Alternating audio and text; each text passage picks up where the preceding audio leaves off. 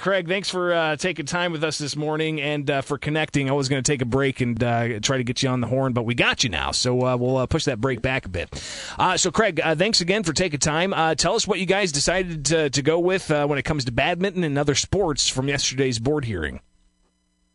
Yeah, so on the sports side, um, there have been a number of discussions over the last couple months about badminton being low risk, and for the schools up north in particular, recognizing the future um, gym limitations might make it easier and better for us to move badminton to start a little sooner. Being low risk, um, we can get it conducted. So uh, the rest of the sports remain on hold, as does badminton, um, and we look to start those as soon as we can get confirmation from the Department of Public Health and the governor's office that we're good to go forward with those. So um, we're, we're, waiting for that timeline. Obviously, they've been busy with the vaccine and getting that rolled out, but we've been told uh, within the next week or two we can hopefully have a conversation with them and know what a what a timeline might look like yet for this winter. Craig, one thing that uh, has come up, of course, is uh, you know the review of other states and how they're handling things, uh, not just with uh, you know dining at restaurants, but also education and even sports. Uh, what have you seen from other states and how they've been able to manage uh, ongoing sports competitions? that seems to be a different approach from Illinois.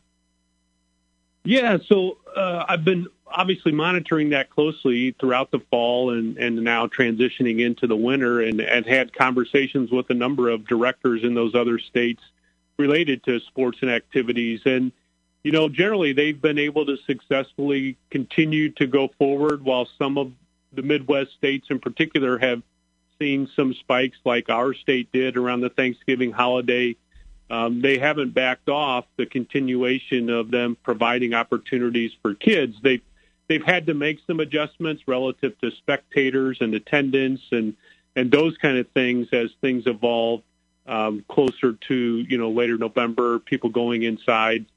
Uh, but in a general sense, they, they've been successful. Their their teams have participated at a a 90 generally approximately a 95 percent participation. So um, while there have been some situations where teams have had to step away, quarantine for maybe a short time, um, generally their their teams have been able to go forward and they've been able to be successful with it.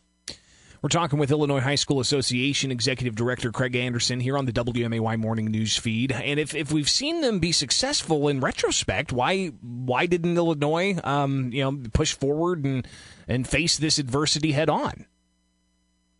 Yeah, well, uh, I, I think a lot of that has to do with you know our Department of Public Health and the position that that department took along with the governor and and really taking a different approach. And and uh, as as I'm sure many of the listeners will know in basketball in in um, late October you know we we established a position to see if our schools wanted to go forward uh, somewhat against that guidance. And and the clear message was collectively amongst our membership was that we needed to adhere to the guidance with liability issues and those kind of things. So we've settled back into that position to mirror, you know, when IDPH and the governor's office says that we're good to go with sports.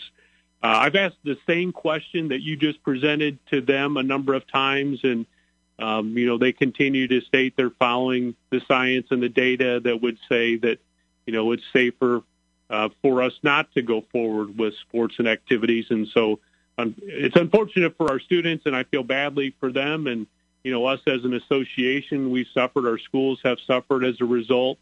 Um, but you know, we're we're following them, and and uh, you know, we need to pressing forward. Uh, you know, have our students, our our schools be safe, and hopefully there'll be a time yet this winter, and obviously the future of the school term for kids to be back engaged with their sports. We've talked about it before in the past, uh, and as far as the uh, the impacts on student athletes from the lack of competition, the lack of being able to have stats behind their name, uh, and being able to, to get in front of uh, scouts and whatnot. Uh, you know, when talking about you know liability, who should be held liable for that? Uh, that they're not able to have access to that moving forward, and the impacts on their future potential. Yeah, you know, those things. Um, I, I'm, I'm cautious and and uh, concern about those things and, and the opportunities for our students. And it's it's devastating when I sit back and think about it. The the missed opportunities that our students are failing to get at this time. And you know, I don't know where that liability uh, finds itself. You know, it, it's hard to put a finger on exactly which students are being harmed and those that aren't, and you know, those that had stats previously and and that success has um, you know enabled them to get opportunities for scholarships and those kind of things. Uh, you know, I, I guess we'll wait and see as to where some point the finger. Um, you know, unfortunately, uh, w- like I said, we, we've been caught in this position trying to adhere to the guidance of IDPH and the governor's office. And, you know, at the end of the day, I think, you know, the fact that our schools and, and the association are now following that guidance – um, I, I think that legally we would be in a good position um, at knowing that we had adhered to that guidance being offered to us. And I believe they're doing it for safety. And, you know, we had a, a, a lot of success in the fall in keeping the spread down while, you know, it kicked back up in November, much like it did in other states. Um, again, we're just hoping that an opportunity is yet available for students to showcase their talent, to you know, get the experiences, to get the stats, all those things uh, come available yet this school term. Craig Anderson, the executive director of the Illinois High School Association, here on the WMAY morning news feed. Um, you you indicated that you're following the governor's um, you know recommendations, but the governor has you know when it comes to schools he said, "Hey, it's up to, to local school districts," and that seemed to be the indication from IHSA with the with the basketball situation in October, as you as you indicated. Why not just have stuck with that uh, instead of you know seeming to now you know point up to the governor and say it's it's on him? Yeah, so uh, when we came out with that, we we gave it a couple weeks for our schools to determine what they wanted to do uh, and then surveyed the schools, and you know the vast majority of our membership said you know they weren't going to go forward against the governor's guidance. Uh, while the governor's guidance is permitting schools to be open, you know he's he's pretty adamant that uh, sports season shouldn't be conducted. So that, there's a little bit of difference there in terms of what guidance is being offered from the governor's office. And so as a result, you know, uh, our schools didn't feel comfortable with playing basketball. The majority of our schools, we had some that said, "Yeah, we'll, we'll play. We'd be, you know, we want our kids to have those opportunities." But you know that the number of schools that were willing to do that were so widespread. You know, travel concerns and and the number of schools necessary to really, you know, have a a season uh, really uh, didn't make sense. Um, looking at the numbers and the outcome of our survey, when we asked our schools, did they, you know did they want to go forward with basketball? So that's what led us to the belief, uh, and our board took the position that we really need to to step back, um, you know, adhere to this most recent tier three resurgent mitigations and follow that guidance. And some of the uh, other actions that were taken were uh, allowing for virtual state series like chess and speech and debate. Uh, and of course, this is what the Illinois High School Association in action that they took yesterday. Uh, one final question here from the newsroom with Chris Murphy. And uh, Craig, you know, it's been well documented that because you guys haven't been able to put on tournaments, it's caused a financial strain. What is the health of the IHSA financially right now?